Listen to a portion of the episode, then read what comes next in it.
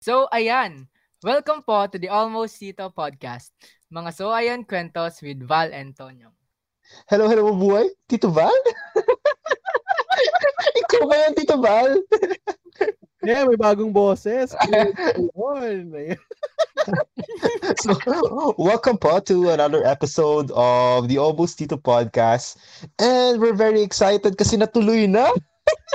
After days of being delayed of recording, natuloy na rin kami for our new episode, uh, which is a new segment for the Almost Tito podcast because this is the first time that we'll be having a guest, a very special guest, a person who can work as a team. Our third man in the team of the Almost Tito podcast. Siya po yung behind with the editing and the pub mats and all of uh, all of the technical stuff. Uh, but before that, before we go to our very very special guest, uh, pangalanan muna natin Tito Val yung segment ng T- Almost Tito Podcast every time na may guest tayo. Ano ba yung itatawag natin and bakit yun ba yung tawag natin dito?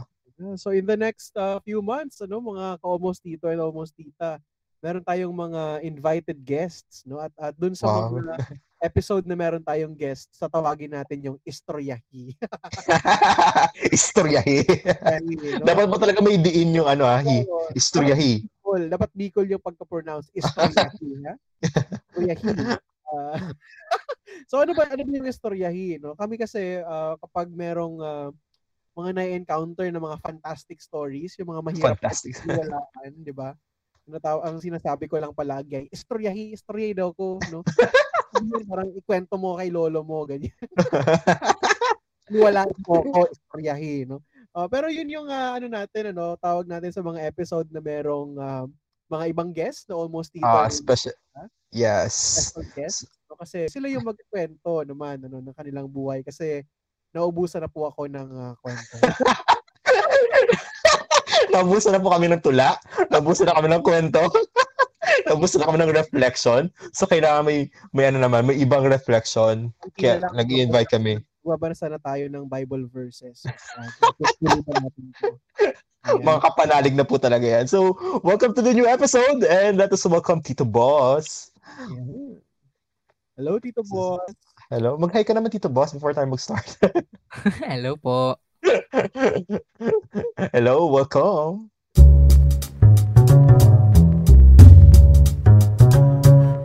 So for this episode, Tito Val and Tito Boss, we'll, we'll be having a nostalgic feeling. Or that's the goal, di ba? Ah, Mhm. Parang, let's go back to our younger years and compare. Kasi di ba, the unending, ano yun eh, unending debate. Which generation is the best? At least dun sa recent ones. Uh, is the generation of the millennials na kasali kami ni Tito Val. Or is it the generation of the Gen Zs kung saan kasali si Tito Boss? So for the information of everyone, uh, age reveal muna tayo. Ilang taong ka na ba, Tito Val? I'm 25 years old. No? So, ta- 99, Yan. 1996? Oo. Oh, 96. So ako naman ay 94 December. So I'm turning 27 in ay, malapit na. Eh, nagpaparinig lang talaga ako na malapit na birthday ko. nagpaparinig lang talaga ako na malapit na birthday ko. So I'll be 27 in less than ay hindi. Yeah, in less than two months. Ah, set, ano na, November na next week eh. So more or less a month. Tatanda Okay. ka na. Ah. Pero ano lang ha, um, medyo iba kasi yung definition ng mga generations depende sa kung sino yung nagsulat. Yes, yes. Uh, some people call us ano Zennials, parang in between Gen Z and And Millennials. millennials. Mm-mm. Kasi medyo late daw yung Pilipinas sa mga generation. Pero ano nasa border kasi tayo Tito Tonyo, ano yung 95, 94, 96 uh, mga border jet pupunta na talaga siya ng Gen Z. no? Gen Z. Boss, ikaw Tito Boss, how old are you? Ano po, I am 20 years old. Siya rin forma si Tito Boss. Uh, introduction ng klase ang PEG. Si Tito Boss pala, estudyante ko, ano, nasa moderating class, ad- advisor niya. ano, nung junior high school ba? Oo. Grade 9 po. Sige, pagkwentuhan muna natin si Tito Boss. Kumusta ba si Tito Boss as a student? Hindi, kumusta muna si Tito Boss? Chinismisan agad na. Sige, kumusta ka muna dito, boss? Ano? I am fine. Ang you words. Hindi ko po maikli lang itong episode namin na to. Hindi ko super ikli lang na episode namin na to. But are you excited, Tito Boss, with our episode? Ah, yes. Kasi we'll be Siguro? asking you a lot of questions, di ba? We'll be asking you what were the shows that you were watching before, what were what were the games na nilalaro mo before, and then magko-compare tayo kung naabutan mo ba yung ano yung mga show namin, mga teleserye, yung mga cartoons. May anime, anime na ba ang ter- Yeah, anime kasi may ano na, may Dragon Yeah. Ball so before. eh. Meron. So mga animes ganon. Pero ngayon, uh, let's talk about first more about you, Tito Boss. Sam, uh, Tito Boss is currently taking what program again? Ah, fine arts po. In So fine arts. UST Legazpi. Rar. The Tiger. Ah, The ti- Tigers. Talaga. Oh, Tigers pa rin? hindi ko alam. Hindi siya masyado involved sa USD Legazpi. First time ko pa lang. Ah, first, uh, pero ano ah, uh, let's, uh, I really appreciate Tito Boss kasi siya yung lumapit mismo, di ba, Tito Val? Yes. To, to ano, to volunteer for the Almost Tito podcast. That's why he he became part of the team, the man who can work as a team. Feel ko na napapangitan kasi siya sa mga edits ko before kaya nag-volunteer siya. Hey, Nakaawa naman sila. Siguro mga tito na nga to, hindi naman ma- Ano ba yung magaling. ginagamit? Minsan PowerPoint pa yung ginagamit na pang Hindi naman. Okay. Nag-canvas naman ako. Grabe ka. Nag-try naman ako mag-canvas. Hindi naman PowerPoint presentation. Pero anyway, sige Tito Boss, uh, just relax. Uh, this is your first time, but we want you to feel like we're just, ano, nagkikwentuhan lang naman tayo dito nila. Tito Val about your show. Uh, your, your show, your time. yeah, about anything under the sun. So let's start. Uh, let's start with the simple one. Uh, favorite cartoon when you were young? Yung naabutan mo. Let's start with Tito Boss. Tingnan natin kung naabutan pa natin, Tito Val. SpongeBob SquarePants, The Simpsons, ano pa? Mhm. Ano pa? Bob Ano. Very Very Odd Parents. Aha. Oh. Ano pa? Di ba yun yung may Wanda and Cosmo? Wanda Yeah. and Yes, Cosmo. one Cosmo. Ano pa? Pink and green. Ano pa? Ay, siya pala yung sasagot. Ano pa? Pink and green. oh, di ba? Oh, oh my God, pink and green. Ah, Ano ano, pa dito ba? boss? Siyun ba? Yeah. Di ko na alam. Yung, Ano yung pa? ano, cartoons na cartoons na pelikula. Kasi mga series yung Ah, oo. series yung binigay mo eh. Simpsons, SpongeBob, saka Cartoon Fairly Odd. Parents. Oo. Cartoons na pelikula. Oo, Like ano, Disney, yung- Disney, ganyan. Ano yung mga Disney nung panahon mo? Oh, Disney. Disney films. Ah, fave. Ano, yung ano, Cinderella na movie. Cinderella Which na one? movie. Yung, Yung old? Yung, yung old. old movie. Ah. Ah. Tapos, So yun, y- ganun yung mga hilig mo? mga ano, mga old Disney films. Mga Ah. classical films Yeah. na animated? So mga Yeah. Cinderella, Snow White. Yung mga first time na Tama. nag-a-animate si Disney. Yes. And then, Ano pa? Yung mga cartoons. Yun yung mga cartoons niya. Parang naabutan ko pa yata yung mga cartoons na yun. Ah, kasi ano, at, at age 17, 18, nanonood pa rin ako ng cartoons eh. Nickelodeon pa din. Hindi ko yung SpongeBob. ko. Yung SpongeBob, pinapanood ko pa. Simpsons, oo din. A Fairly Odd Parents, favorite ko din siya when I was in high school. High school ata ako nanonood ako ng Mhm. Fairly Odd Parents. Tapos yung, ikaw Tito Val, ano yung Hmm. mga cartoons na naabutan mo na, na pinapanood mo pa? Na pinanood mo? Ako ano, yung Looney Tunes. Yung si Bugs Eh, Bunny. Is Bugs Bunny? Oo, oo, oo. No, yung si Titi Bird tsaka si Sylvester. Yung, Yung I thought I thought a puti tat. yung ano, yung parang mga ano sila, detective sila. Alam mo ba Eh. yun? Sylvester and Tweety, mysteries, if there's a fool. familiar, familiar, pero I'm trying to remember. Ganda yan. Ah. Si Grandma, nandun si Grandma. Si Granny. Granny ata pangalan, di ba? Alam mo ko ng ano, basta yung matanda. yung may sariling, ay oo, para, oo, yung, may, yung detective si Sylvester, si Tweety, tas si Granny. Yeah, if there's a full moon. Oy, tapos ano, hindi ko pala, hindi ko pala ipapahuli ang Madeline. Yan. Ah, yeah, Madeline. Nabutan mo ba tito ba sa Madeline? Yan yung ba ano, may madre ba? Tama. Yes. Oo, oo. Tas lahat sila naka-yellow. Tas mga Yeah. estudyante sila. Ano ba yan? May ano, may may mga skills sila niyan eh. Sa simula, nakalimutan ko lang. Parang It's nakapila daw sila. Madeline, it's Madeline. Di ba yun yung kanta doon?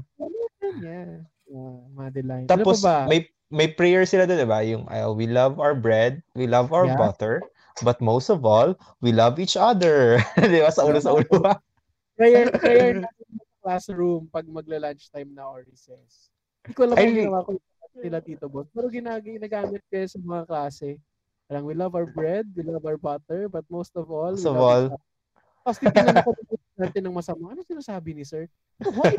Ano Ah, legit sa klase? Sa klase mo ginagamit? Sa klase na, tapos pray.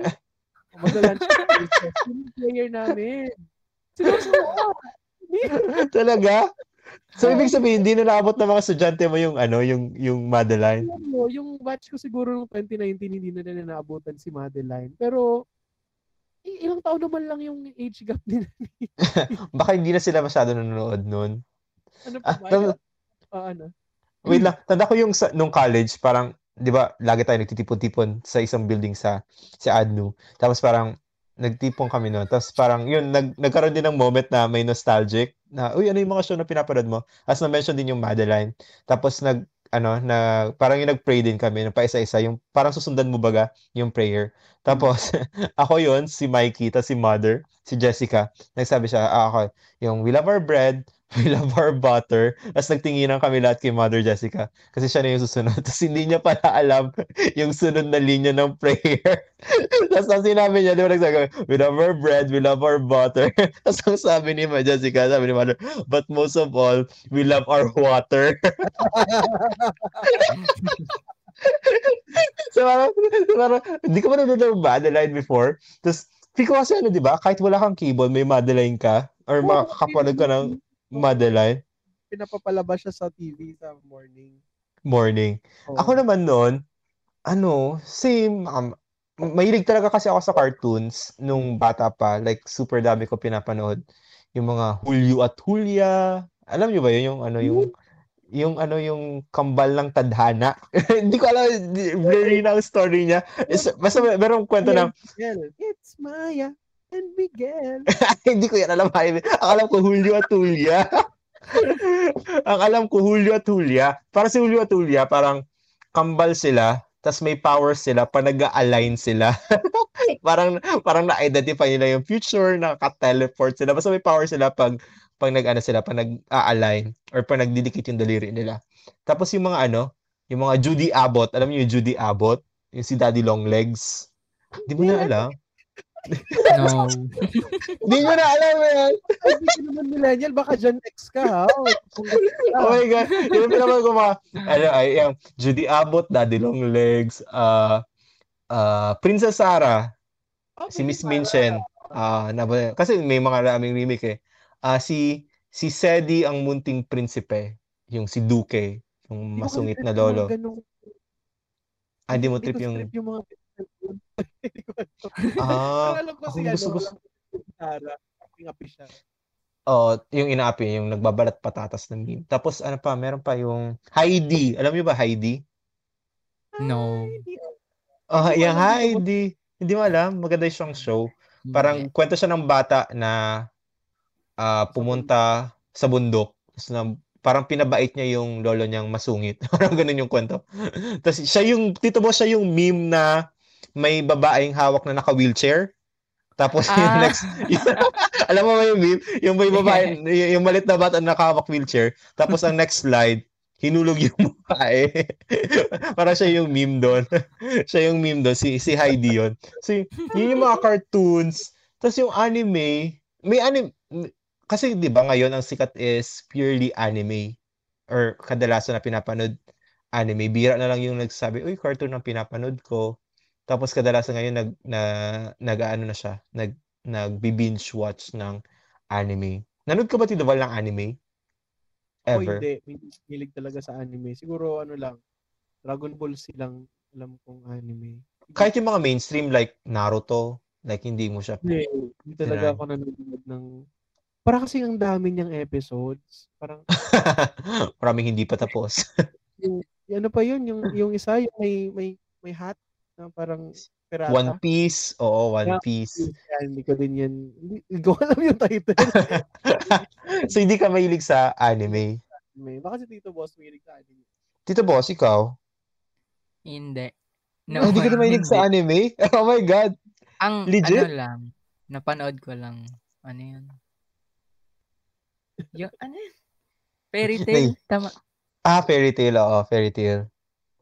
Pero legit, like, super bihira yun ah, na a Gen Z tapos medyo hindi mahilig sa anime. Yes. So, ano mga sinusubaybayan mo? Yung ano, sa cartoons. Cartoons talaga, like mga SpongeBob, mas hilig Mm. mo yung ganoon.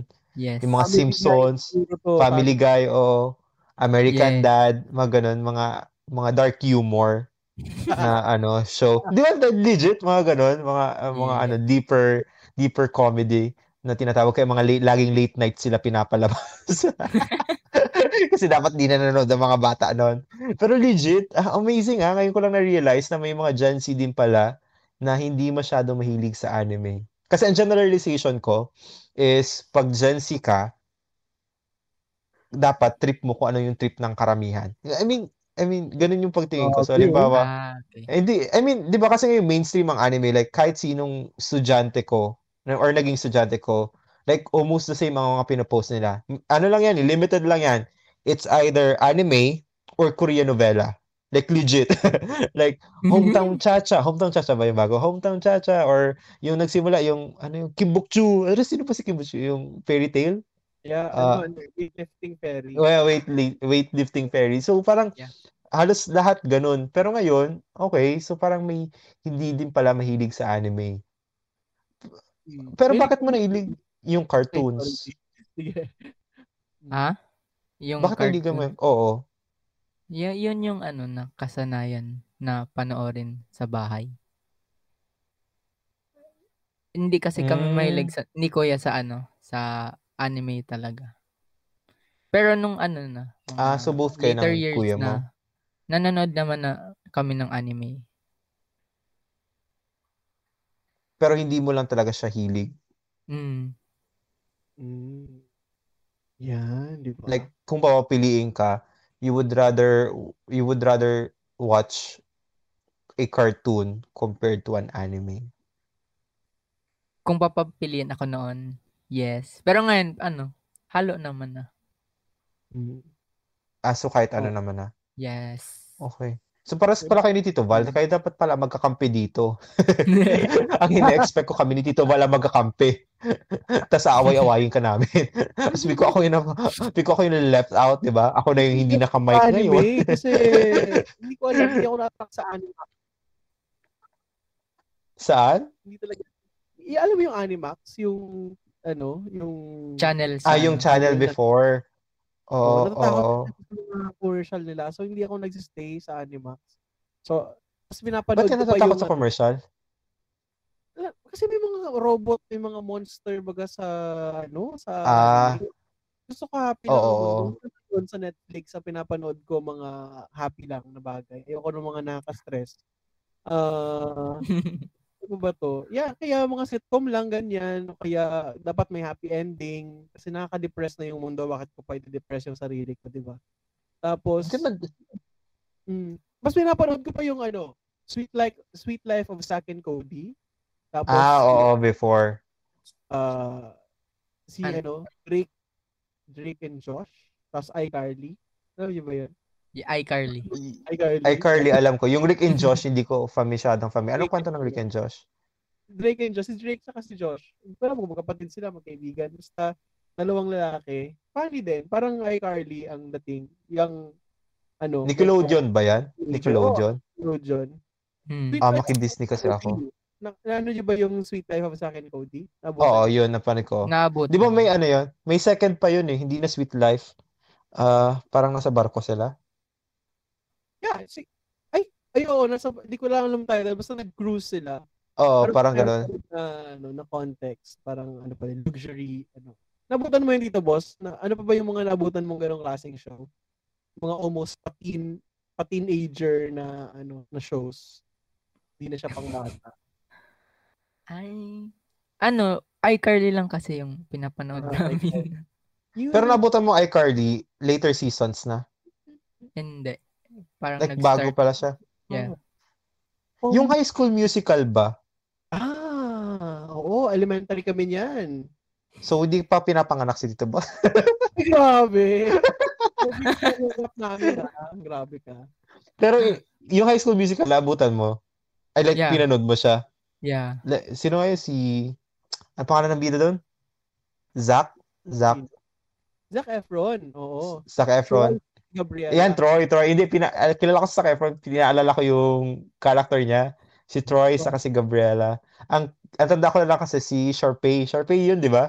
Sharpay Evans. Oo. Deserves so much more. Ano, talented siya, may grit siya, tapos gusto niya yung nagpapakyut. Si, ano, True. Pero sino ba yung crush mo doon? Ay, Sharpay. Oo. Ah, crush mo Sharpay. Sharpay, oo. Tapos akala ko magjowa sila nung, ano, Yung kapatid niya. si, si Evan. ay, Evan yung pangalan nun? Hindi ko natanda yung pangalan niya. Kasi di ba ganun yung mga, tingnan nyo yung high school musical na partnership, parang uh, the African-American girl will also fall in love with African-American boy. Troy Mm.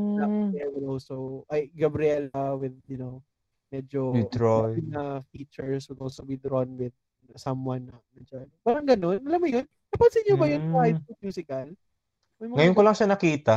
si, Ngayon ko lang siya na-realize. si Sharpay na in love na, ang partner niya din yung musician na kapareho niyang may Oo. beret.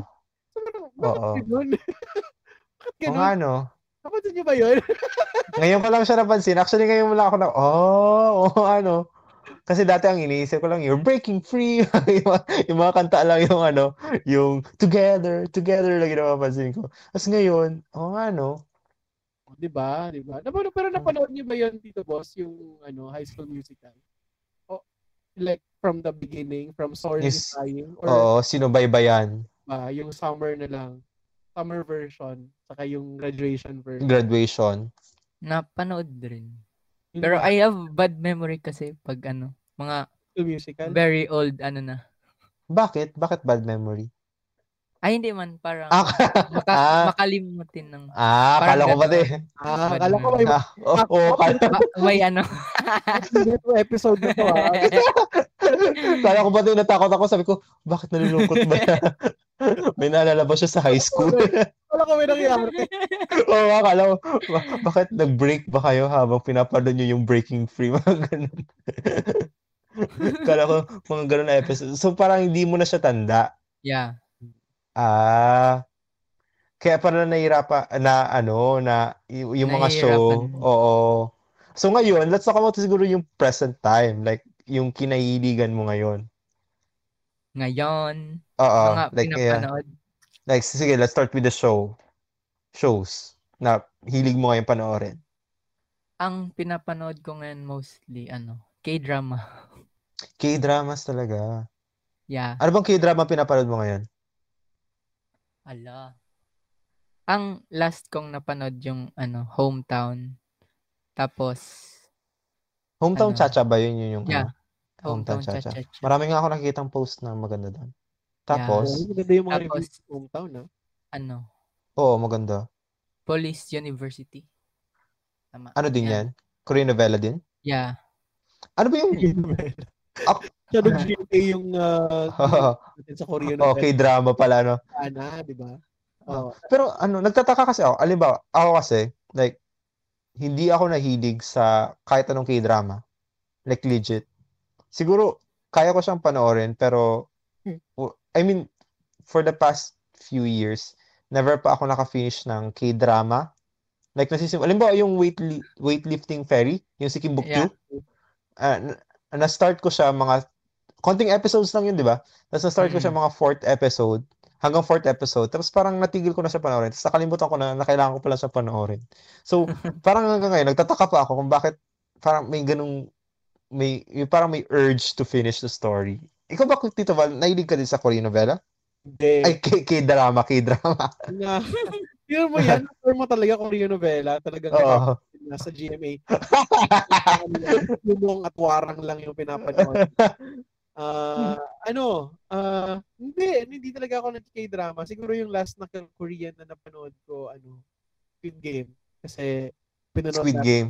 pinanood Yeah. namin ng partner ko yung Squid Game. So, ah, yun yung last na Korean na napanood ko. Pero, nung high school, ano, nag nag-binge watch din ako ng My Girlfriend is a Gumiho. Alam mo yun? Oo, oh, tanda ko yun. Just so Yeah. kami nung special other ko nung high school. o, pero nakalimutan ko na yung kwento nung my girlfriend sa Gubiho. Tapos, ah, ano pa ba? Yung isa, um, yan, yan, Kim Bokju. Uh, Ay, yung weightlifting fairy, oo. Sila natapos, parang natapos ko lang talaga Squid Game. Tapos yung isa, ah, Korean film, pero hindi Korean drama, yung, ano, Parasite. Yan, yan yung mga Ay, oo. Korean stuff na pinapanood. Pero hindi talaga ako makahilig sa K-drama. Hindi ko alam. Mas- pero, Ako din, feel ko, pero okay ang contents ng Korean ano movies, or films o mga kwento. Yes. Ah, parang wala lang talaga akong disiplina na tapusin pag Korean novela. Unlike pag sitcoms, mga western, like mga rom-coms, ah, ang pinapanood, dun mas ano, parang mas na parang mas okay akong panoorin siya.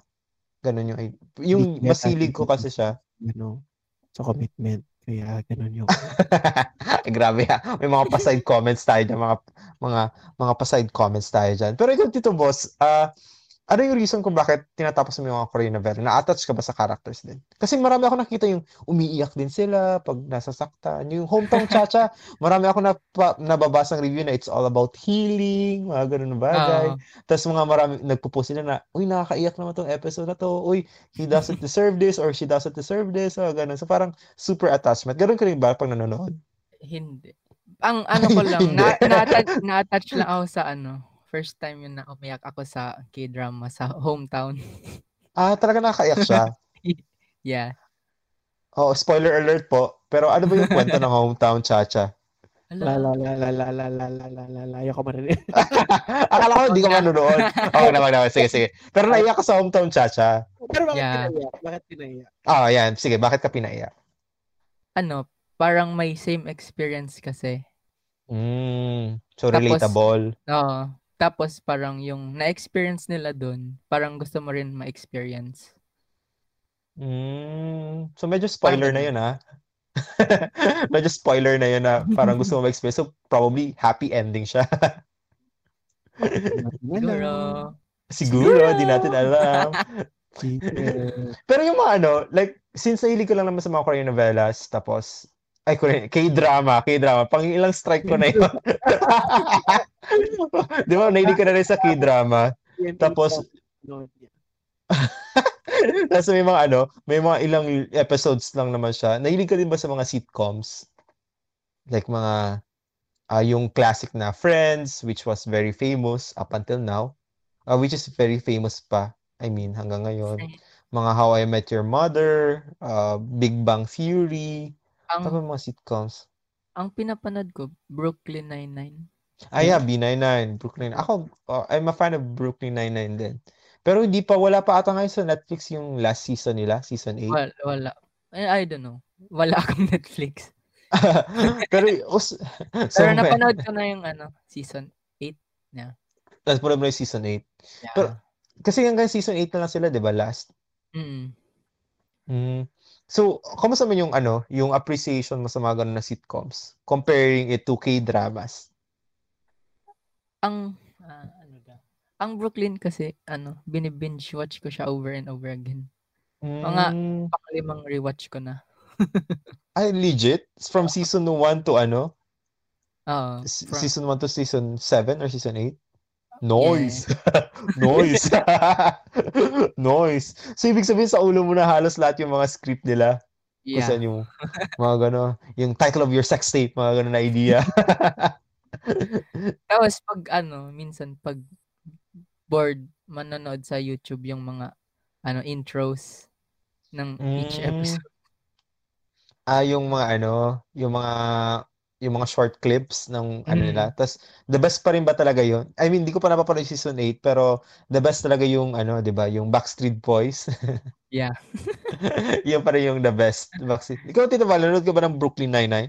Oo naman, nine, nine! Woo! Eh, mahina yung memory ko kasi, hindi ko alam, ma- mahina yung memory ko sa mga bagay-bagay. Pero dalawang beses ko nang pinanood from season 1 to uh, press eh, to season 8 yung ano, yung Brooklyn Nine-Nine. Ano, Asa ba- natapos mo na rin season 8? na siya, oh, natapos ko na yung ah, buong ano. Pero ang hina ng memory ko. So, nakakalimutan ko siya kaya kaya kaya kailangan ko talaga siyang panoorin ulit. Oh, hindi para Mm. sa ano ko sa long-term memory. Pero pag nakikita ko ng mga post, parang ah, ito, ah, naalala ko yung ano na yan. Naalala ko yung episode na yan, Gobble Gobble na yan. Alam ko yan, si Boyle yan. so, naalala mo naman pa siya. Tsaka si Enigma. yung anak ni ano, anak ni Gina, the Enigma. Saan ka nakapanood ng season 8? Mag- Mag-search nga ako saan ako pwede maroon ng season 8. Matagal Pero na siya. more- May Netflix Ma- pa ako by the time na may season 8. Oh, check ko kasi season 7 pa lang ata sa Netflix, pero I'll check. Hindi ko alam. Oh, bas, bas, Pero sige. Sige, Tito Val. Mm. Yes. Oh, yun, yun yung Brooklyn Nine-Nine. bakit ka, bakit ka tumigil? Akala ko yung sabihin ka. Hindi. Ganyan po ang, yan po ang hirap kung bakit magkakaiwalay-hiwalay kami nagre-record. Oo. Actually, nasa different places po kami ngayon. Cam Norte ako. Si Tito Val ay nasa Bagaraw, Cam Sur. Si Tito Boss, saan ka ngayon, Tito Boss? Nasa Calabanga po. ah, mas magkalapit kayong dalawa ni, ni Tito Val. Pero more than the show, uh, let's talk about the things that you do when you're, like ngayon, like ano ba yung hilig ng mga Gen Z when they are bored or they have nothing to do? Yung mga ano, leisure time, how do you spend it? Hmm, ngayon? Leisure time. Hmm, ano, scroll, scroll lang sa ano, TikTok, sa Facebook, sa Twitter, sa IG, or ganyan. So more on the digital age na talaga, ano? Sockmed. Oh, Yeah. Sockmed talaga. Sockmud. Yung mga FYP sa TikTok, ganun. Tapos, yeah. Tapos, ah, tapos, uh, you, you can spend hours doing that. Yes. like, even with the, pag, ano, before matulog, nakakalagpas pang, ano, 3 hours. Kakaano lang, TikTok lang. kakascroll mo lang ng TikTok. Kaya Ikaw, po Tito yun. Val, nag-scroll ka din ba ng TikTok? Oo. Mga, ganun din. Parang natutulog na ako, tapos, yan, TikTok muna tayo para antokin. Tapos, mga, Tapos, y- yun na yung pampaantok mo. Hindi, alam, 3, p- 3 a.m. na. Simula ako mga 10 p.m. and then, sige. Tapos 3 a.m. ka na natapos? Oo. Pero ano, kadalasan kasi, hindi naman dahil nanonood lang ako. Kasi gin-google ko yung mga, ang usually ang nasa For You page ko, mga, yung mga knowledge, ano, alam mo yun, yung mga history, Ah, oo. physics, Oo. kasi nerd ako. So, ganun yung mga nakikita ko sa timeline. Ay, sa timeline, sa FYP. FYP. Oo. Ah, Maliban dun sa mga, ano, sa mga political na, ano, minsan siniskip ko na kasi baka ma- malaman ng algorithm na pinapanood ko. Pero, yan, lang sa, sa Hank Green, ganyan, or si si Mighty Magulang, no? Yan Ah, si Mighty mga Magulang, I know. lumalabas. Tapos, basta may nakakita na ng, ano, nakikita na ata ng TikTok yung pattern ko. Tapos yung mga food na din, ganyan. So, yun Mm, yung, hindi ko alam, ang creepy nga eh. Parang, ang creepy ng TikTok. Pero yan, siguro inaabot ako ng 4-5 hours on a weekend. just Just, on a weekend. yeah, watching TikTok. So. Ikaw ba hindi? Ako kasi, okay lang naman sa akin ang TikTok. Ah, nag-enjoy din ako mag-scroll sa FYP kasi feel ko, ano talaga siya, di ba? Yung algorithm will really, will really look for something that you like to watch. So, feel ko yun yung reason kung bakit we can stay for 5 hours. Sabi mo nga, pampat 10 p.m. ka nagsimula, tapos 3 a.m. na. Pero ako kasi mas nag-enjoy ako mag-scroll sa Twitter compared sa TikTok. Ah, pag ano, pero mas enjoy pa no, mas nag mas okay ako magbasa kasi kaysa sa mga magnood-nood ng ano, Oo. ng mga videos. Tapos mas mga updates. Ano, Tito Val? Kami yung magka-generation ni Tito Boss. Kaya nga eh, napapansin ko nga eh. Feel ko talaga, feel ko talaga, feel ko talaga dapat ang eh, yung title ng episode, hindi millennial o ano yun? Hindi millennial versus uh, Zillennials versus Gen Z. Feel ko talaga ano, Val and Boss versus Tonyo. dapat. Kaya parang parang ako yung matanda talaga, friend. Hindi mo na, accept mo na. Pero yun, mas nag-enjoy ako sa Twitter kasi minsan doon ko ah, ako hindi na kasi ako nanonood ng TV talaga. Hindi ko tanda kung kailan yung last time nanonood ako ng straight sa TV. Like all is on SOCMED na. Like news sa SOCMED na ako nag-ano, nag-update. Tapos with um I follow sports so sa SOCMED na rin ako nag-update. Tapos I just search on Google kung may specific news akong hinahanap. Tapos even I get bored na sa Twitter, saka lang ako lumilipat sa TikTok. Tapos minsan ang lumalabas naman sa TikTok ko yung yung mga funny stuff lang, yung mga comedy skits, Yung mga girls. yung mga ay mga saya. Tapos I follow a lot of couples sa TikTok. So yun yung mga lumalabas. Pero before TikTok, naabutan niyo ba yung Vine? Yeah. Ah, naabutan mo ba Tito Boss? Amazing. Di mo alam Tito ba ang Vine? Yan ang ano. Yan ang original na TikTok, di ba? Kung Yes. iisipin natin. Vine, for those who don't know, like Tito Val, or, uh, ay parang ano siya, parang website din. Hindi siya nagka-app, or may app siya, ang alam ko. Tapos Nagka-up, parang, pero, oh, nagka-app siya. Pero nawala din lang naman siya agad sa market. yeah. So parang ang concept ng Vine, unlike TikTok though, sa Vine, anything goes din, di ba? Yes. Tapos mga short skits lang Short. talaga siya. mga 7 seconds lang. Ganun. Oh, 7 seconds lang. Sa TikTok kasi 'di ba normally tumatagal talaga. Minsan Mm. naglalampas 30 seconds nga 'di ba ang iba. Yeah. So 'yun. Tapos nalaman una ko nalaman ang Vine is because of Twitter. Kasi before sila nagka-app, parang may account sila sa Twitter. Tapos doon sila nagpo-post lang ng mga Vine videos nila. So nabutan mo Tito Boss ang Vine, amazing. Tito Boss, hindi mo nabutan ang Vine?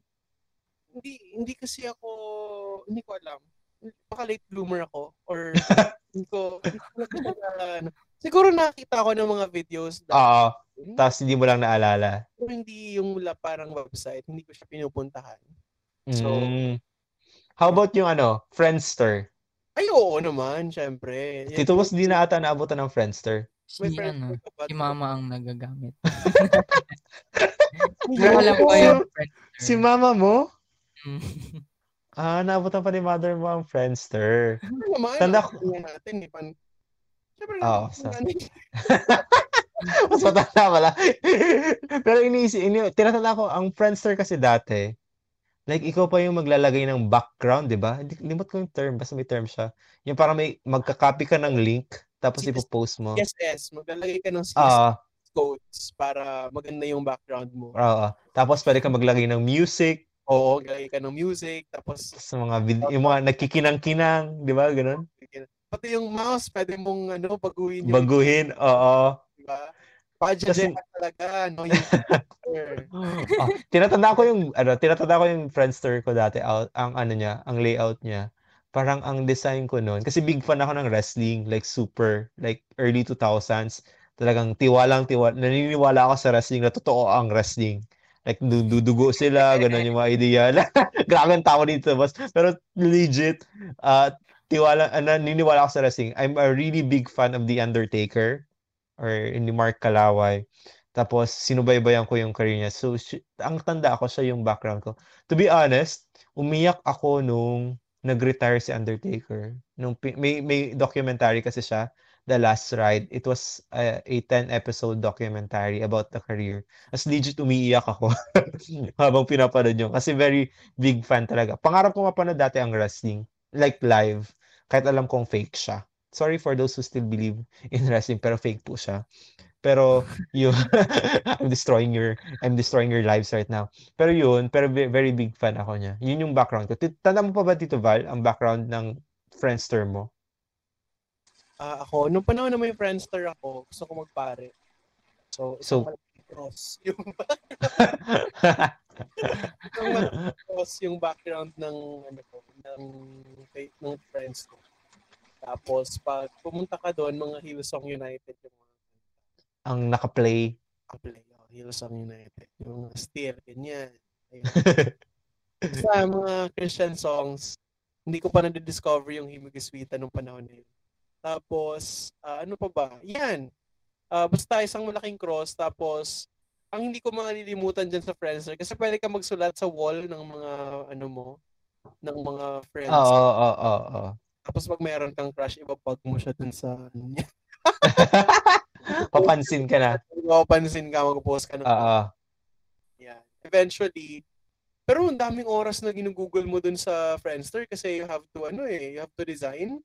Tapos maghahanap Mhm. ka ng, ano, maghahanap ka pa ng mga, ah, mga templates, di ba? Tapos, Mm. high school kami noon, so tinuturuan kami mag-code. By the time na tinuruan kami mag-CSS, laos na, laos na si Friendster. Friendster. Facebook na ba? Facebook na, ano. Alam niyo ba, alam, tandaan niyo pa ba kung bakit kayo nagka-Facebook account? Ako, feel ko nagka-Facebook account ako late na. Like, nag exist na yung ano, yung website. Hmm. Pero hindi ko pa alam na nag exist siya. Kasi hindi wala kaming computer nun eh. Tapos parang nagka-Facebook account ako, 20, third year high school or second year high school ako. Oh. Tapos wala lang, peer pressure. Peer pressure. Like, gawa ka ng Facebook. Tapos nauso dati sa Facebook yung pag bago ka, add ka lang ng add ng tao. yung parang parang naging contest sa Facebook yung paramihan kayo ng friends. Eh, uy, ilan ang friend mo? 175. Ako, 2,000 plus. Tapos, yabang-yabang mo na. Tuwang-tuwa kahit hindi mo kakilala yung 2,000 plus. Basta yun, di ko tinatry ko tinanda, pero feel ko talaga peer pressure lang. Gawa ka ng Facebook. Kasi before ako magka-Facebook, mas active ako sa Yahoo Mail. Ymail? Alam niyo yun? Ako messenger ata. Yahoo Messenger, yes. Yahoo Messenger. Oh, yung may ting, ting. Email. Pero Yahoo Mail ang ginagamit mo to register. Yung buzz. oh, yung buzz buzz. Mas mas active ako sa ano, Yahoo Messenger. Tapos yung nung nalaw si Yahoo, Yahoo Messenger, lumipat na ako sa Facebook. Mm. Kayo, tandaan niyo pa ba reason niyo? Ano, Ako, dahil sa games. games din. Ah, Farmville. Kaya, feel ko talaga kayo talaga ang magka-batch dito. Farmville talaga. Yung, ikaw, ikaw dito, boss, ano ba yung reason? Anong game? Ako, Farmville. Yung ano, may ninja? Yung oo. Ninja Saga? Tama. Oh, saga na, oo. Yan, Siya ata. parang yun. Basta, Ano na ako niyan? Pag-graduate na siguro ako niyan ng high school ng ninja. Yung nagka, nag, nagkakawid-tawid. mm, Oo, oo, oo, oo. Farmville pa ako sa Cityville. Sayang Hindi lang ko, na yung Cityville. Ang ganda pa naman ng city ko. hindi ko nilaro ang Cityville. Parang farm. Ta- alam niyo ba yung cheat sa Farmville? Yung iipitin mo yung farmer mo para mas mabilis yung ano? Oo, parang Mas mabilis. Oo. Hindi siya naglalakad. Mas mabilis yung pag-harvest. Oo. Oo nga, Farmville. I forgot about Farmville. Pero hindi ako nag-Facebook para sa games na. Feel ko talaga peer pressure siya. So, naabutan mo Tito Boss? Eh, syempre naabutan ni Tito Boss yung kasimula ng Facebook. yeah. Tinatanda ko pa yung ibang games. Dragon City. Dragon City ba yun? Yung may mga, Yes. yung may mga itlo, yung nag-ano ka? Magha-hatch pa ng ano. Mm. Yung nagbi-breed ka, di ba? Ano Tapos ngayon, nakala... Ano, Tito Val? ano ba yung mga nilalaro ni Tito Boss sa Dragon Far... City? Eh, sa Dragon City. sa Facebook. Ano ba? Huh? Ano? Di ko alam. meron siyang ano, meron siyang game na ano, parang sell your friends. Ano ba 'yun? Na, naalala mo ba 'yun? Sell for sell your friends. Anong laro yan? Sa hindi ko 'yun gets na game, tapos hindi ko siya nilalaro kasi bakit mo ibenta yung kaibigan mo? Parang ganyan yung mga ano, sa hindi ko tanda. Anyway, sige, dito mo dito lang yung may tanong ka kanina. Di, di, tinatanda ko yung sell your friends. Friends ata or something. Basta may ganun na game, parang bibenta mo yung kaibigan mo. Parang, ang weird ng concept. Hindi ko alam kung tama yung memory ko. Hindi ko siya tanda. Pero ang tanda kong last game na nilaro ko sa Facebook was Tetris. Yeah, Tetris, oo. Yeah. Yan yung last game na nilaro ko sa Facebook. Kasi di ba may level-level siya, Tapos pwede ka makipaglaban sa friends mo, pwede ka rin makipaglaban sa random person. Sa Facebook ko siya nilaro. Tapos sa Facebook din nagsimula yung larong bilyar-bilyar. Alam mo yun? Yung 8 ball, 8 Eight ball. ball. Oo, 8 ball. Sa Facebook din siya nag-start. Oo, sa 8 ball siya nag-start before siya naging application na solo. Yun yung last na Facebook games na nilaro ko.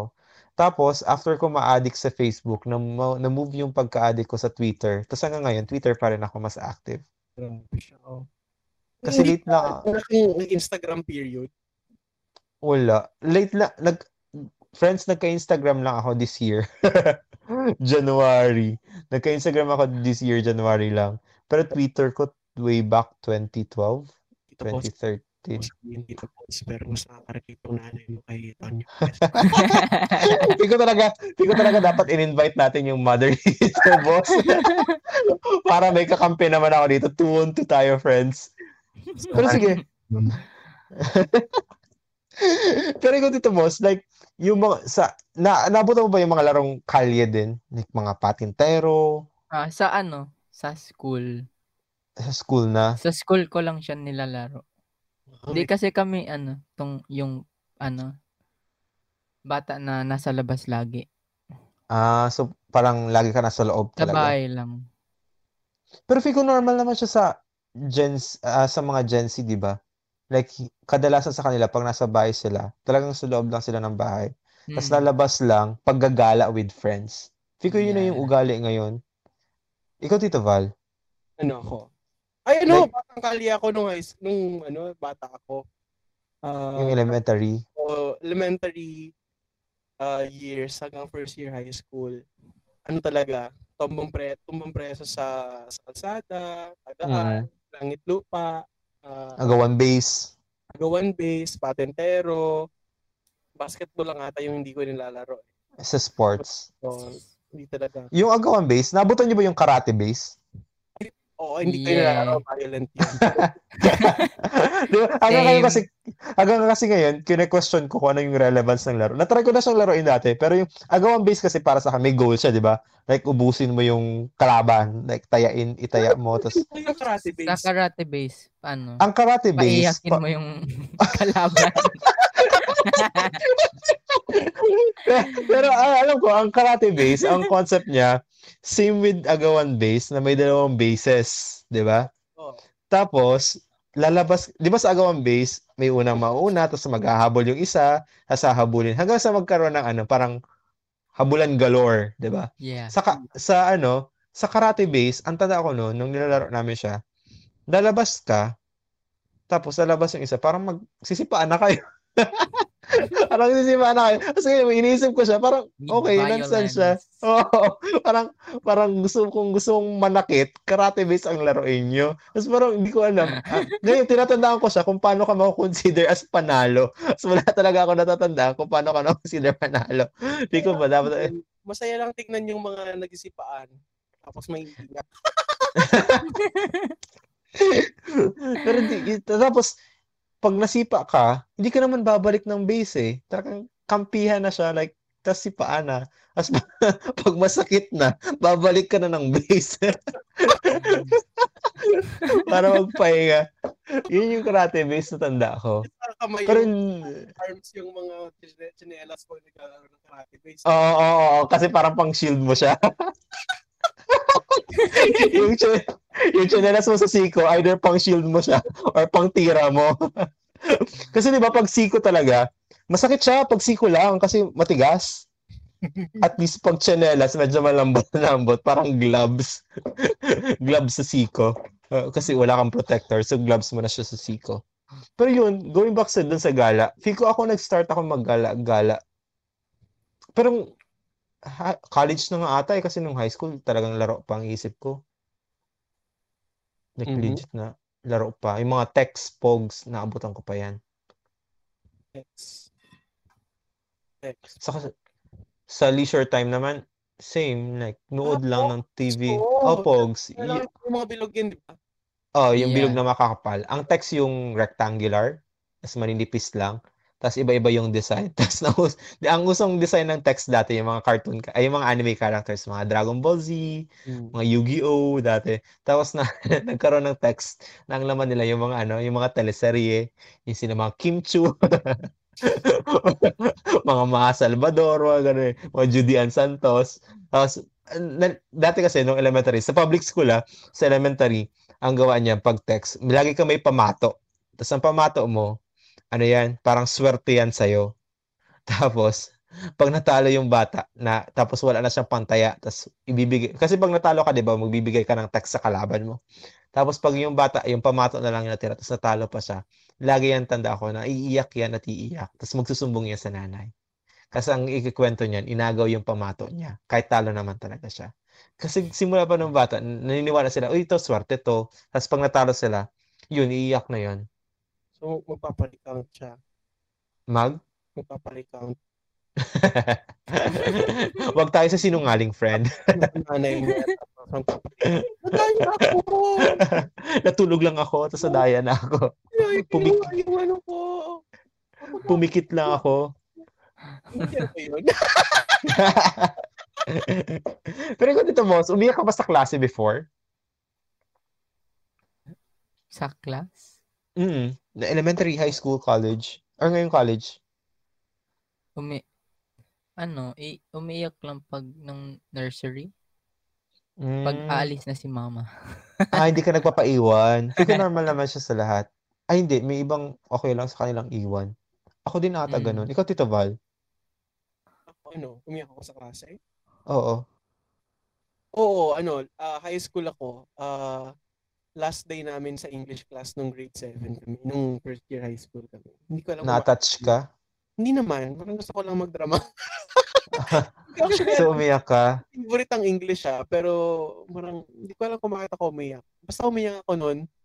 Tapos yung last yung next time na umiyak ako, ano, ah, college na. After exams ko sa translation. Kasi feeling Kasi ko, mahirap. Hindi, feeling ko magaling. Oo, ma- mahirap yung exam. Tapos feeling ko magaling ako tapos sa translation. Tapos pagdating ng exam parang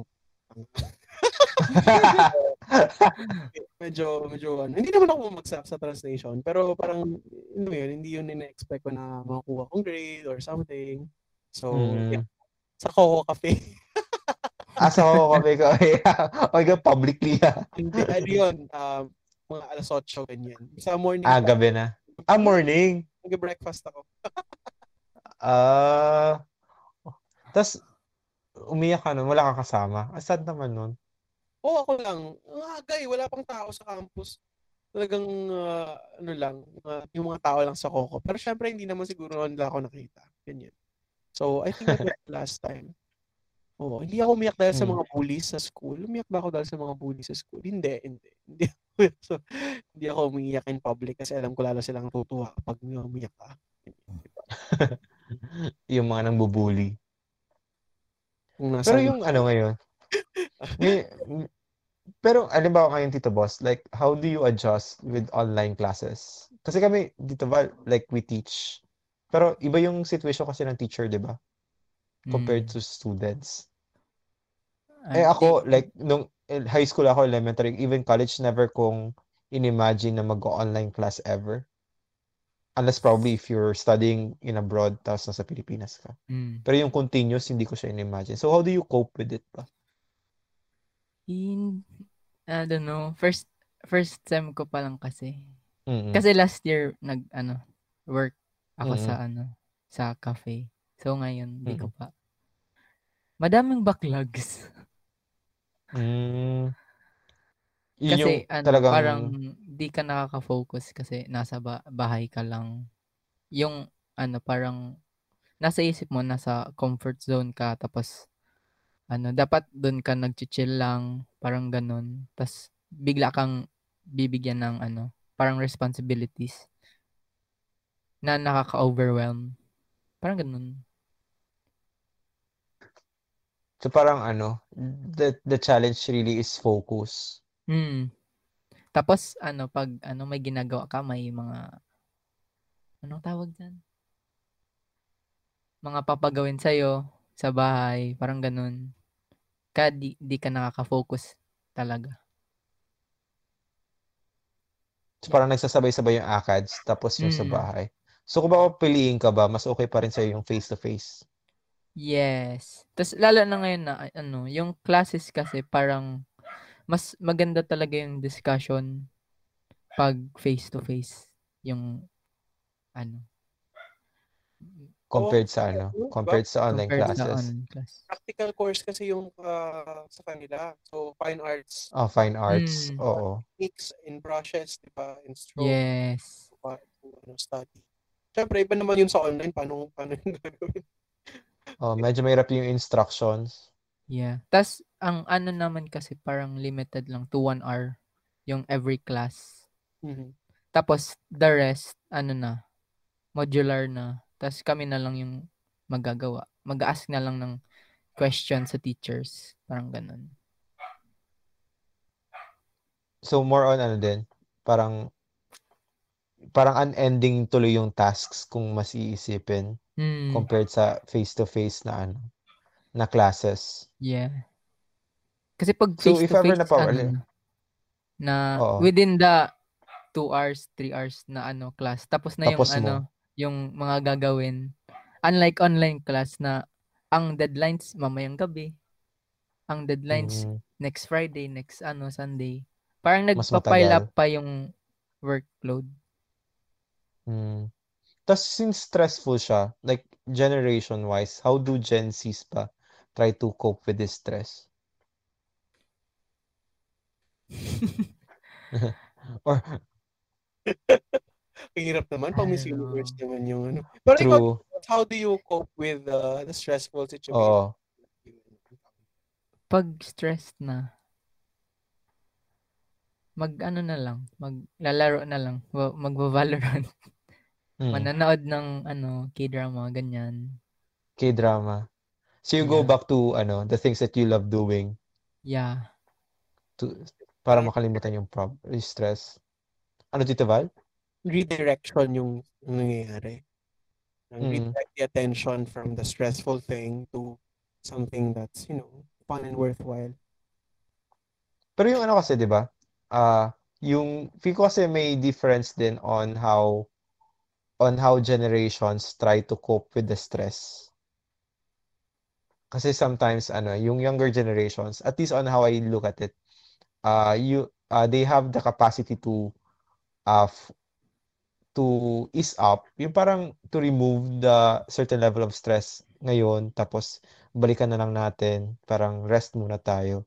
Tapos yung mga older generations, parang they don't see it as an option or some or most if not all ano, don't see it like face agad tayo ng ano.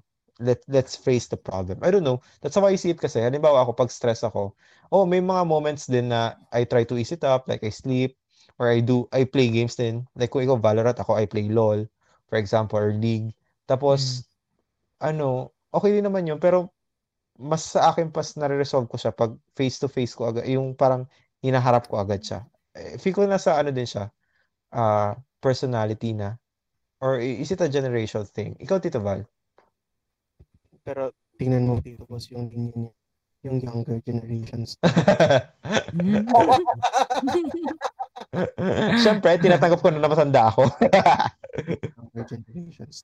Parang boomer. Hindi, ano, um, tingin ko ano naman, hindi siya, hindi ko alam. I, I cannot, I, don't- I don't want to categorize it as, you know, parang a generational approach Mhm. doing things. Parang, kasi may mga Gen Z naman na medyo old soul na Mm. kami ni Tito Boy, Mm. nakaka-relate kami sa so kayo talaga yung Gen Z, ano? talaga yung, and then, ano kami, kami yung Zennials talaga. So, sa kabila. Baby boomer. Sa boomers, ganyan. Hindi, ah, siguro, ano, um, hindi ko alam. Ay, ako, personally, I cope with, I, I cope with stress by dis- disconnecting myself from other things. I, I think Mm. it's kanya-kanya, kanya-kanya approach. Na, ako nawawala ako kapag, ano, kailangan ko na mag-rest. Nawawala ako sa, sa social circles or hindi ako nagpaparamdam masyado. Ah, normally, yan, wh- whenever, you know, I, I'm tired or ano, uh, I, I- nawawala, nag-vanish ako. No? It's either I go with my friends or nawawala ako. Pero most of the time, nawawala lang talaga ako. So, You go solo. Oo, I go solo. Tapos, hindi ko naman siya, well, I, I think, ano naman, parang universal naman yung kagustuhan na kalimutan muna yung at hand na problema. Yung problem. Oo. okay, there's entertainment, there's, that's why there's social media kasi we want to let go of some things, no, that uh, we, we want, we want to escape from the reality that we're in. That's why entertainment is, Mm. show business is very sikat and uso. Kasi without it, parang, wala naman, say-say, di ba? So, uh, yan. Uh, I think personally, hindi ko siya pwedeng makategorize na Gen Z Mm. approach na to or ito. Generational siya. ano siya, more of a personal, uh, more of a personal approach to handling things. Pero ano lang, I think one big thing that will uh, eventually affect how uh, Tito Boss's generation will, you know, uh, will decide in the future or ano yung nawawala sa kanila uh, sa experience nila in studying in the pandemic. Kasi if you would recall, Tito, uh, Tito Tonyong, your college years, first year, second year college is a time to explore, time to Hmm. orgs, time to meet people in those orgs. Uh, and and um, you know, these Gen Z first first wave Gen Z students, they, they don't uh, encounter, don't they don't experience that. So it's an abnormal uh, scene. Although those senior high school na, na meron naman silang Na-experience nila, oo. pero iba iba pa rin yung college. Iba pa rin yung uh, yung more adult um, version of you. No? So I think ang mangyayari, I think thi- this will have an impact no, in the way that they they will build their networks in the future, the way that you know they will approach studying in in general kasi sa atin kung sasanay tayo sa lectures na face to face and if it can't be done in the face to face setup then it won't happen pero sa online class kasi, in, in, in on online class, kung walang, kung hindi pwedeng synchronous, they do it asynchronously. Kaya sila napakambakan ng, ng ginagawa, di ba? Oo. Sa atin, back when we were in college, pag hindi pwede sa classroom, wag na. Pero sa kanila, Mm. walang ganun, walang, Pwede class, pa. walang classroom. So, pwede mo siyang, pwede mo siyang, uh, pwedeng madagdagan. So, magbabago, no, yung study habit, magbabago yung ways uh, of making networks. Um, so, I, I think it, it's it's a double-edged sword. So, ibig sabihin, mas globally competitive siguro ng itong mga batang ito kasi um, mas marunong silang mag-connect online uh, and make networks across despite of geographical location. But in, in another sense, uh, it might be, you know, hindrances in, in their in their way of dealing with stuff in the future. So hindi pa natin alam. Ma- Malalaman natin yan in the post-pandemic world and after their after they have graduated from. Especially na may mga mag-graduate talaga na fully online Yes. Yung classes nila. Uh, except for the ano, eh, for those na kailangan talaga ng practical exams na kailangan practical ay yung face-to-face yung pagturo. Kasi 'di ba may mga ano na, may kasali ba dito boss yung program yun na fine arts sa mga minimal na ano, ah face-to-face or hindi? Hindi pa. No, ano pa. Ang ano, sa amin, engineering, meron na. Engineering, Mm. nursing ata ang alam ko din na Yeah. isa pa. So yun. Feeling ko very very important yung change na sinabi ni Tito Var kanina. Ah, yung crucial years of experience na hindi hindi because of the circumstances hindi ma-experience ng Gen Z. Uh, especially ngayon like ito si Tito Boss uh, starting off his college journey online uh, stress with the ano. So that's a sad part about it. Pero crucial din yung ano ah, yung idea na hindi pa natin yung re- alam yung result kasi basically hindi pa siya tapos. Medyo scary siyang thought. No, well, may mga research dyan pero hindi ko lang napag-aralan. Pero yung research Oo. ay yung research na what could be the possible results of it. Oo, kasi homeschooling has been around for a long time na. Oo. There are researches on how ano yung epekto nun sa sa learner. Mm. So hindi ko lang hindi, ko lang nabasa. Pero merong mga ganong studies. Ah, pa- So most probably parallel ang results nun. Probably, oo.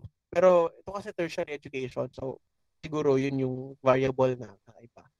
Um, sabihin dapat ako nakalimutan ito kasi nag-adjust ako ng mic. Pero mamaya siguro maisip ko ulit yun. Pero kung dito, boss, ah ngayon, di ba, so far, ito, like straight lang, are you enjoying the online system ba? Enjoying? Mm, enjoying. Mm. Kasi yung, oh, oh, like, may iba na, feel ko okay lang, may iba na hindi talaga. Ako, I'm enjoying my online. Ano, hindi, joke lang. Hindi, hindi, hindi talaga. Mm. Mas Hindi maganda pag ano, face to face talaga. Mas gusto mo talaga Mm. face-to-face. Feel ko majority. Oo, Would agree walang, walang tatalo sa face-to-face Mm. experiences, di ba? Kasi Ah. mas ano, mas mahaba yung discussion Mm. pag ano, face to face. Hindi nalilimit. ano. Mm. Parang pag on, ngayong online kasi parang limited na limited yung oras per discussion sa amin. Mm-mm. Kaya yun. Saka in because, may value yung collaboration na mahirap mm, sa online class.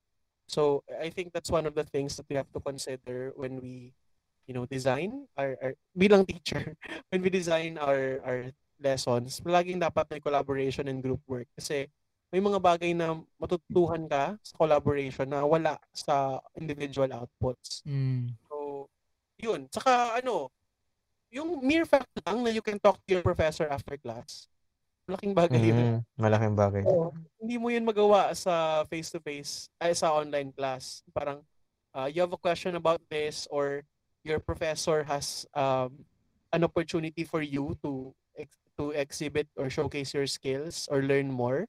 Like sa akin nung college, ay my professor in literature would always invite us sa mga poetry reading, would Mm. invite us for writing writing opportunities. So, kaya as early as college, I have some works that were published um, in in books. Ano, so uh, wala yun. Hindi yun hindi yun mangyayari. Eh, mahirap yun mangyari in an online setup kasi kailangan mo din when you're the teacher, when you're the professor, syempre you also have to identify kung sino ba dito sa klase mo yung parang, uy, baka pwede to ah. Baka May interest potential. may potential siya for this particular ano. So, so you can't just go guessing online, di ba? So, Mm-mm. pero there are ways to do that, yung ganun, pero mahirap, no? And I don't suppose we all have our our teachers, our professors have so much time to do that. Mm-mm. So, yun yung mga missed opportunities, uh, really. Um, kaya da, sana, balik eskwela soon tayo. Yun yung ligtas na balik eskwela yung ating ah, sigaw uh, in, in the near future. Tapos yung ano, yung idea of collaboration, ko hindi lang naman siya problem ng Gen Z with their academics din. Uh, ko kahit yung mga almost titos and titas natin like us, na-experience din siya sa work. Like, it's Yes. harder to work with workmates na online lang, Yes. na the sometimes worst comes pa na feel ko na experience din ni Tito Boss with his classmates na nasisin na lang tas walang response parang ang hirap kung saan ka papasok or mas mahirap makipagtrabaho with all the situations so ko either if you're part of the Gen Z like Tito Boss you're in your late or papasok ka na ng 20s or nasa almost Tito age ka like us ni Tito Val uh, it a lot of adjustment were really made just to survive in in this pandemic. Tapos ah, kanya-kanyang sigaw like katulad ng balik eskwela ah, yung sa balik mo sa office pa nagtatrabaho ka and feel ko sana ma-achieve naman natin siya ah, hopefully next year or the the years to come. 'Di ba? Pero ikaw, ah, Tito Boss, ah, siguro final na ano, na idea is ah yung message to Gen Zs, especially na ngayon nasa pandemic tayo, kayo yung naabutan na generation na may senior high school, tapos kayo pa Mhm. yung uh, kayo pa yung online class, tapos pandemic pa. So any ano, any message or how any ano, any words for your generation? Kasali na dyan si Tito Val. Oh, Message. Ah. message for the... Ano na lang. Ah. Kasi yung episode talaga Tito Boss is for you. ano, ah, trust the process. Mhm. Kasi kahit ano, kahit nahihirapan ka, may outcome pa rin na yung goal mo, makukuha mo pa rin siya through ano, trusting lang. Kahit ano, gaano pa siya katagal, makukuha mo rin naman siya at the end. So Yun trust the process. Oo. Yes. Like never give up. sabi nung guidance counselor natin nung college, trust the process, ay, trust the system and the system will work. Yeah. So, Yeah. it's, uh, trust the process. Yes. So, ah, feel ko very important din talaga yon for Gen Zs to trust the process. Ah, ano ba yung generation na sinabi sa research na? I forgot. Yung laging nagmamadali. Wa- Was it the millennials, the seniors, or the Gen Z? Tayo ba yun? Tayo ata yun? Millennials ata, seniors ata, di ba?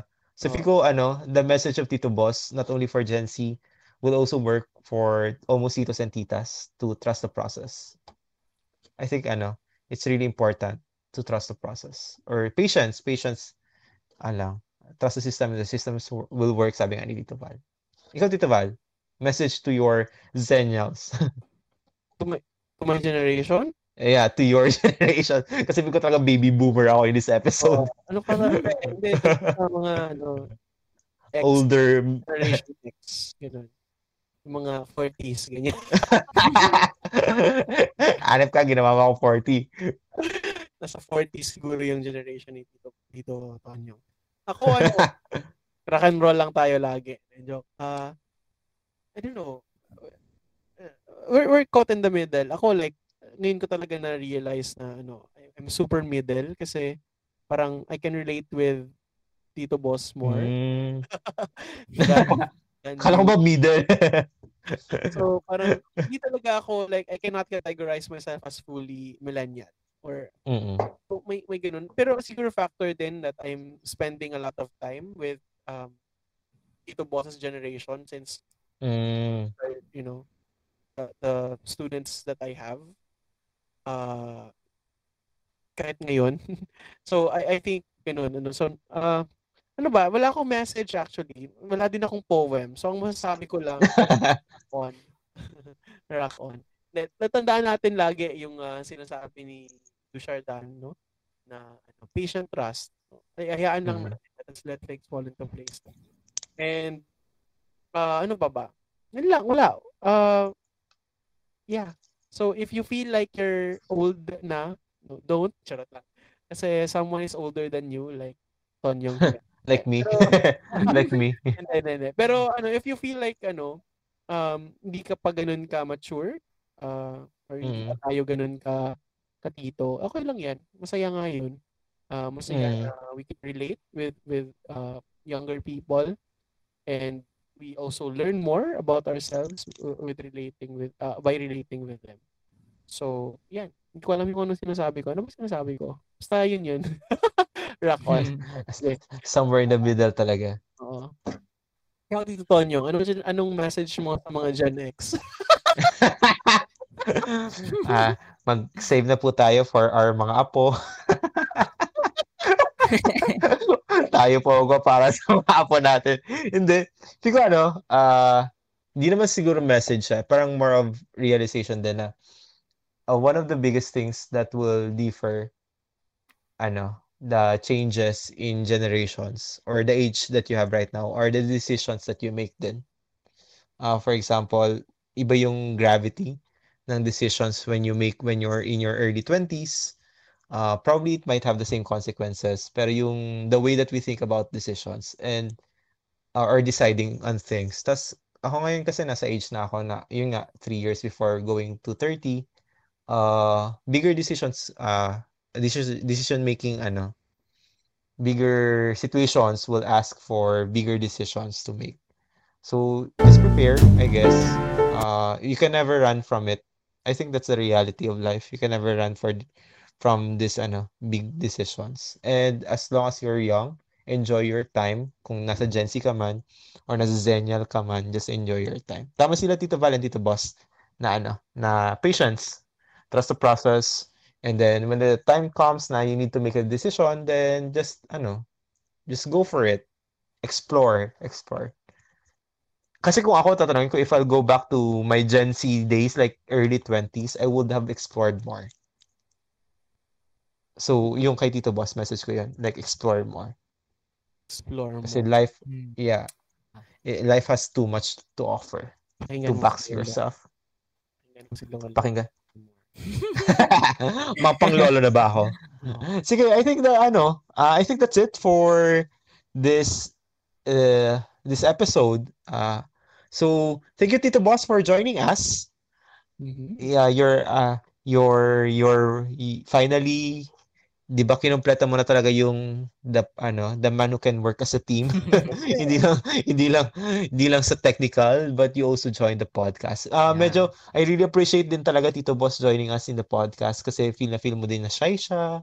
Feel na medyo ano medyo nahihiya talaga siya magsalita pero ano uh, he still gave us his time and effort to ga- uh, to give us input then in terms of how do Gen Zs handle the current situations what were what are the li- current likes of the Gen Zs. So thank you Tito Boss. I really appreciate it. Yes, uh, ladies and gentlemen, the man who can work as a team. Yan na talaga ililabel namin sa Tito Boss Yeah. One man team. Eh, and if you want to like contact Tito Boss to ask him to do kasi he has his portfolio already for uh, editing skills like uh, Tito Boss is the man for you so you can freely contact him through the following contact details Tito Boss what are your SOCMEDs account Ah, Sockmeds ko. Um, Mhm. Kenneth Basangit po on Facebook or sa Instagram. Kenneth Basangit din. And very madali na lang pong ano Kenneth Basangit pero, y- pero yung sa Kenneth, wa- walang H. Tapos sa Mm. Twitter, Basangit Kenneth Basangit. Ah, masangit boss. So you may follow him on Twitter and Instagram or add him on Facebook. And then if you have uh, some problems with your editing, like Tito Boss is really the man for you. He can do audio and then even visuals. Yes, you can Yes work po. as a team. Kayang-kaya niya. Kaya, kaya nga, he can work as a team, di ba? Yung pelikula, From- kayang gumawa ng isa. di ba? Pre- Pre-prod, uh, pre-prod, production, post-prod. Si Tito Boss po yan. si Tito Boss po yan lahat.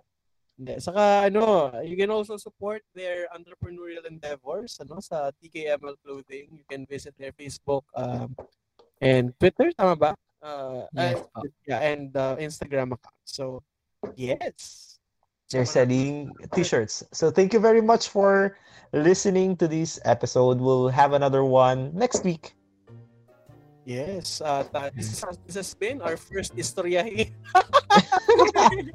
yeah, Istoryahi episode. Yes. Maraming salamat. And um, this has been uh, the Almost Dito podcast, mga sawayan kwento with Val Antonio. So thank you again and then stay tito. And stay tita. Bye-bye. Bye-bye. Bye-bye, Tito Boss. Bye, Tito Boss. Bye-bye, Tito Boss.